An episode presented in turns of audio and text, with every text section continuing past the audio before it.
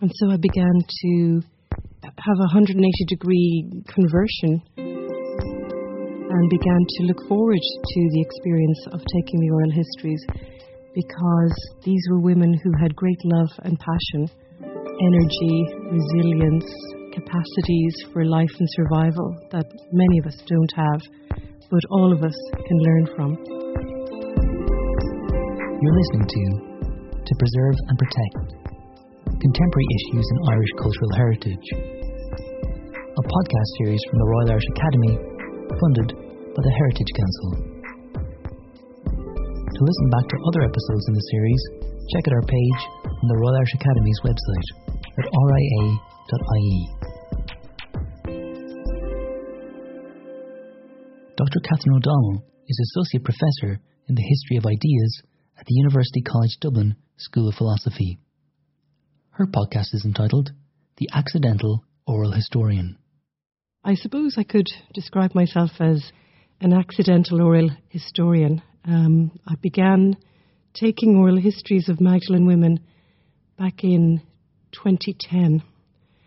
Initially, it was a pilot project uh, because I was involved with Justice for Magdalene's campaign, and I felt the acute need to take the histories of the women who'd been incarcerated in the Magdalen laundries because there was such an intense gap and silence an imposition of secrecy on their horrendous experiences. And I felt, I suppose Kant would describe it as obligation. I felt uh, a huge sense of obligation to inquire of these women would they be generous enough to give us all their oral testimony. So when I say it was a, pilot project, it really was just that at the start I felt I would work with my Justice for Magdalene's campaign colleagues, Maeve O'Rourke, Claire McGettrick, Jim Smith, Mari Steed, and we would gather a half dozen, nine or ten oral histories and show the, the rich feasibility of the kinds of testimony that we were getting from these women, and then offer it over to some social scientist who was well trained in oral history to continue the project further. So, in that sense, I, I feel I was an accidental oral historian. My background is history of ideas, specifically 18th century Ireland. I write a lot about people who've been dead over 250 years, so actually facing living people with a, a tape recorder was was was daunting experience. Also, too, I felt I was an accidental oral historian because what I was collecting were stories of intense trauma. And again, that was far outside my professional training. And I found that I became ill uh, once I had taken an oral history from a Magdalene woman. What I found was that I had to schedule the, taking these oral histories so that I would be able to recover for two, sometimes three days afterwards.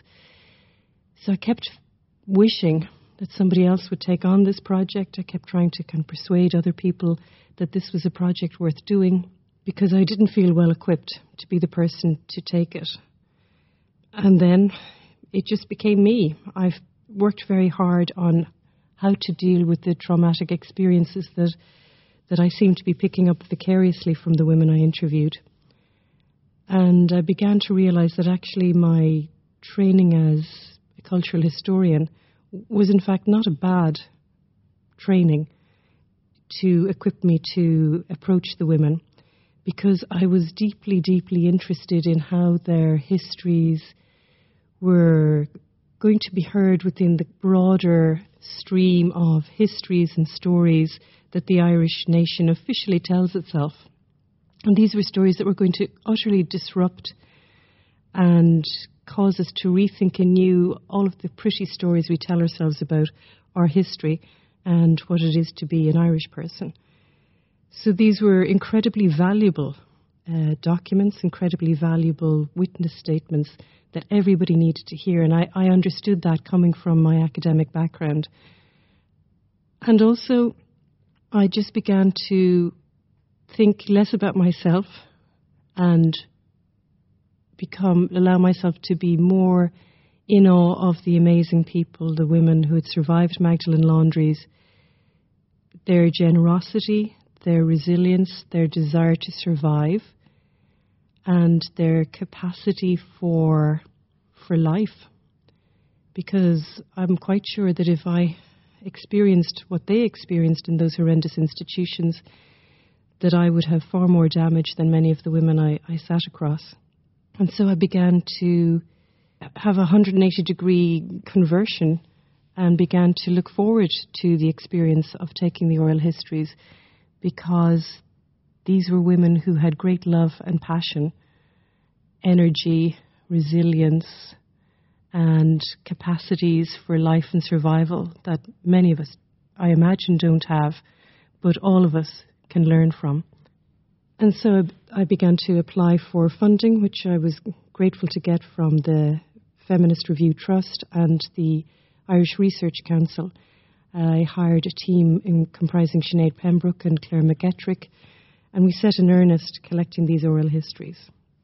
So the kinds of questions that we decided that we would ask the women We were going to lead them through not just the experience of the laundries themselves, but their lives from their early infancy and also their experiences beyond the laundry. So we wanted full life histories because that seemed to be the best way to capture and frame the actual experience of the, the laundries themselves.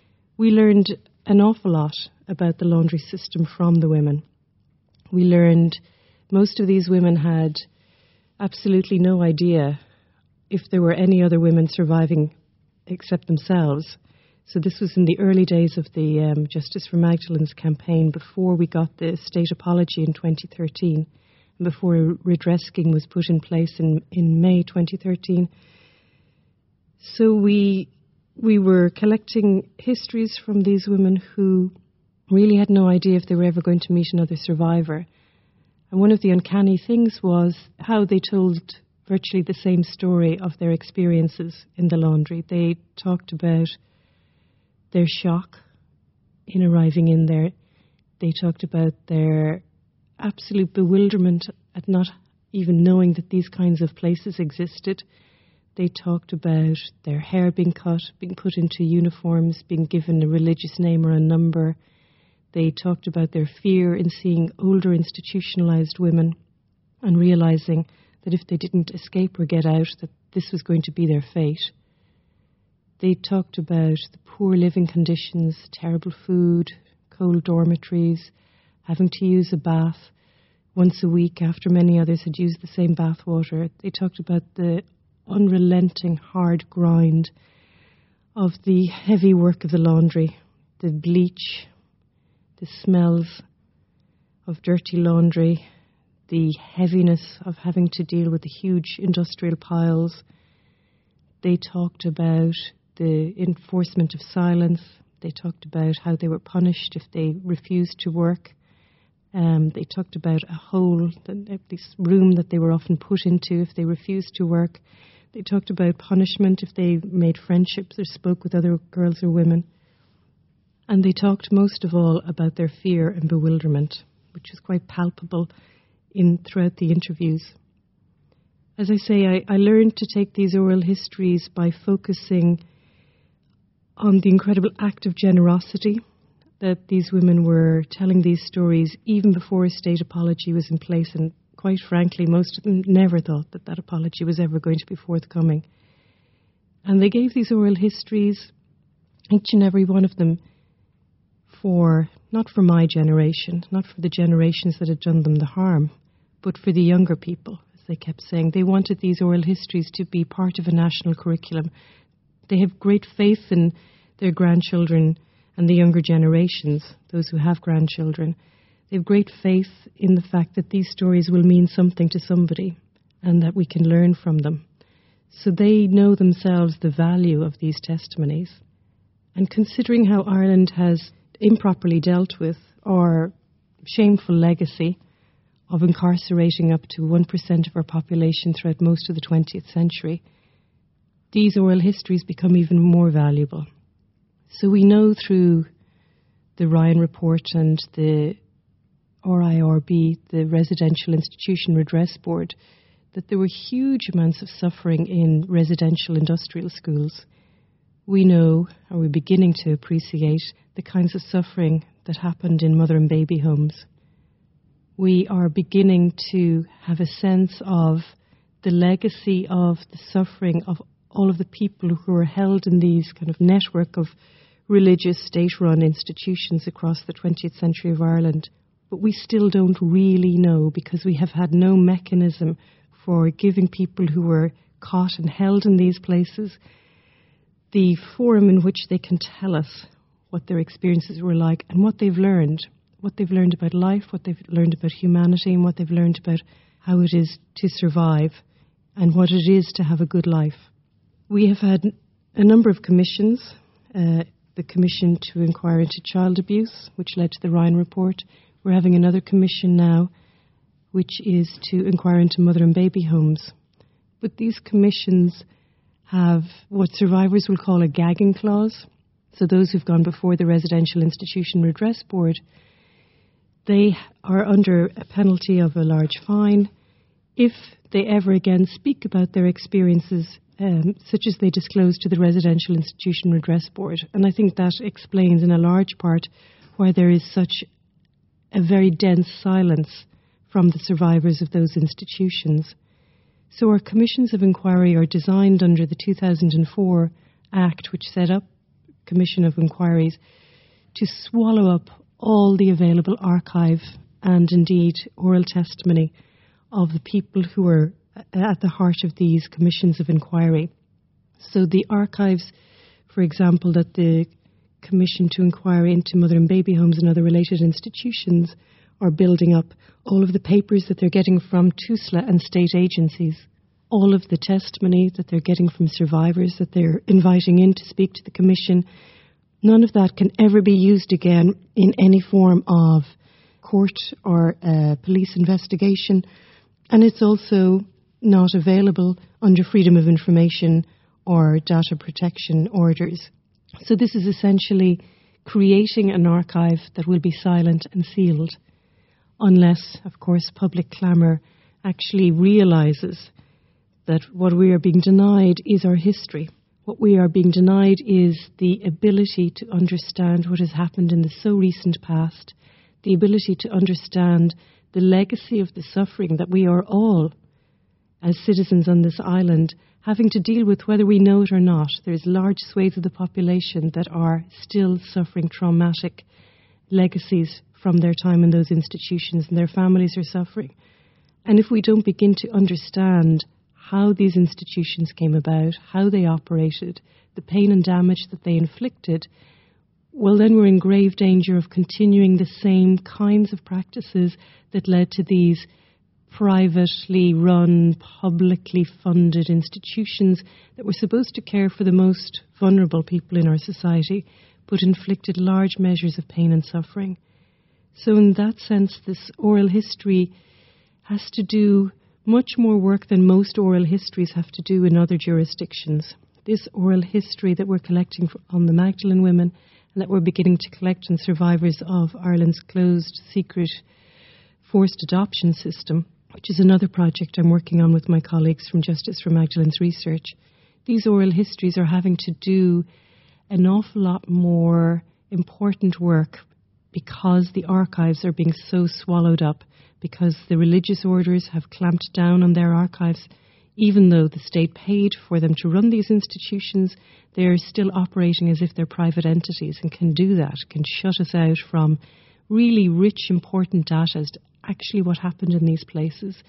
And the state, too, is colluding, even by making a gesture of a commission of inquiry, but actually that commission of inquiry is designed to swallow up whole all the information that we so desperately need.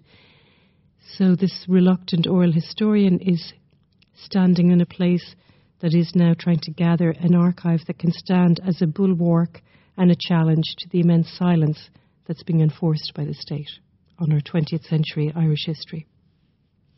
One of the key motivations for gathering the oral histories back in 2010 was a sense that Ireland needed to begin to work in a process of restorative justice in order to repair the damage and the harm done to all of those people who've been damaged by institutional abuse in Irish society in the 20th century. And that includes not only those people who were locked up in institutions, but also, of course, all of the people who were damaged by the clerical abuse and the cover ups of the Catholic Church.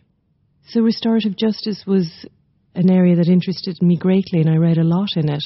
And I began to to look at countries that were in so-called transitional justice zones. So that's Northern Ireland, South Africa, many countries in Latin America, and these are countries that have declared themselves to be involved in re-establishing robust democratic participatory practices of government and uh, civic and public society following times of intense trauma, be it sectarian violence, be it apartheid, be it uh, civil war.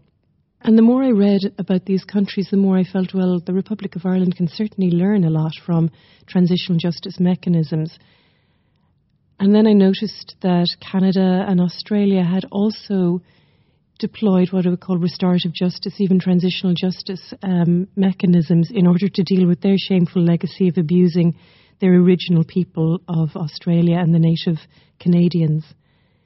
So my colleagues and I have begun to get, get more involved in transitional justice, in thinking it through, and in working out how Ireland might apply the four principles of transitional justice to dealing with the legacy of so-called historical abuse, though of course many of the abuses that, that people suffered in 20th century Ireland are incredibly recent. So the four pillars are truth telling, accountability, redress and reparations, and then guarantees of non recurrence. And again, I feel that the oral history, which was motivated at least in part by a desire for restorative justice, can in fact be a central plank as a model of best practice in terms of Ireland going forward in establishing transitional justice measures that will take us into a 21st century Ireland that will have as its central core principles respect for all citizens, particularly those who are socio and economically vulnerable, that will take us into a shared future where we can all work together across all of the different social strata and identities to create a vibrant and better future for the younger people that the Magdalene women so thoughtfully made central to the generous donation of their oral histories. Thanks for listening to To Preserve and Protect Contemporary Issues in Irish Cultural Heritage, a podcast series from the Royal Irish Academy, funded by the Heritage Council. This podcast series was produced by Real Smart Media. To listen back to other episodes in the series, check out our page on the Royal Irish Academy's website at ria.ie.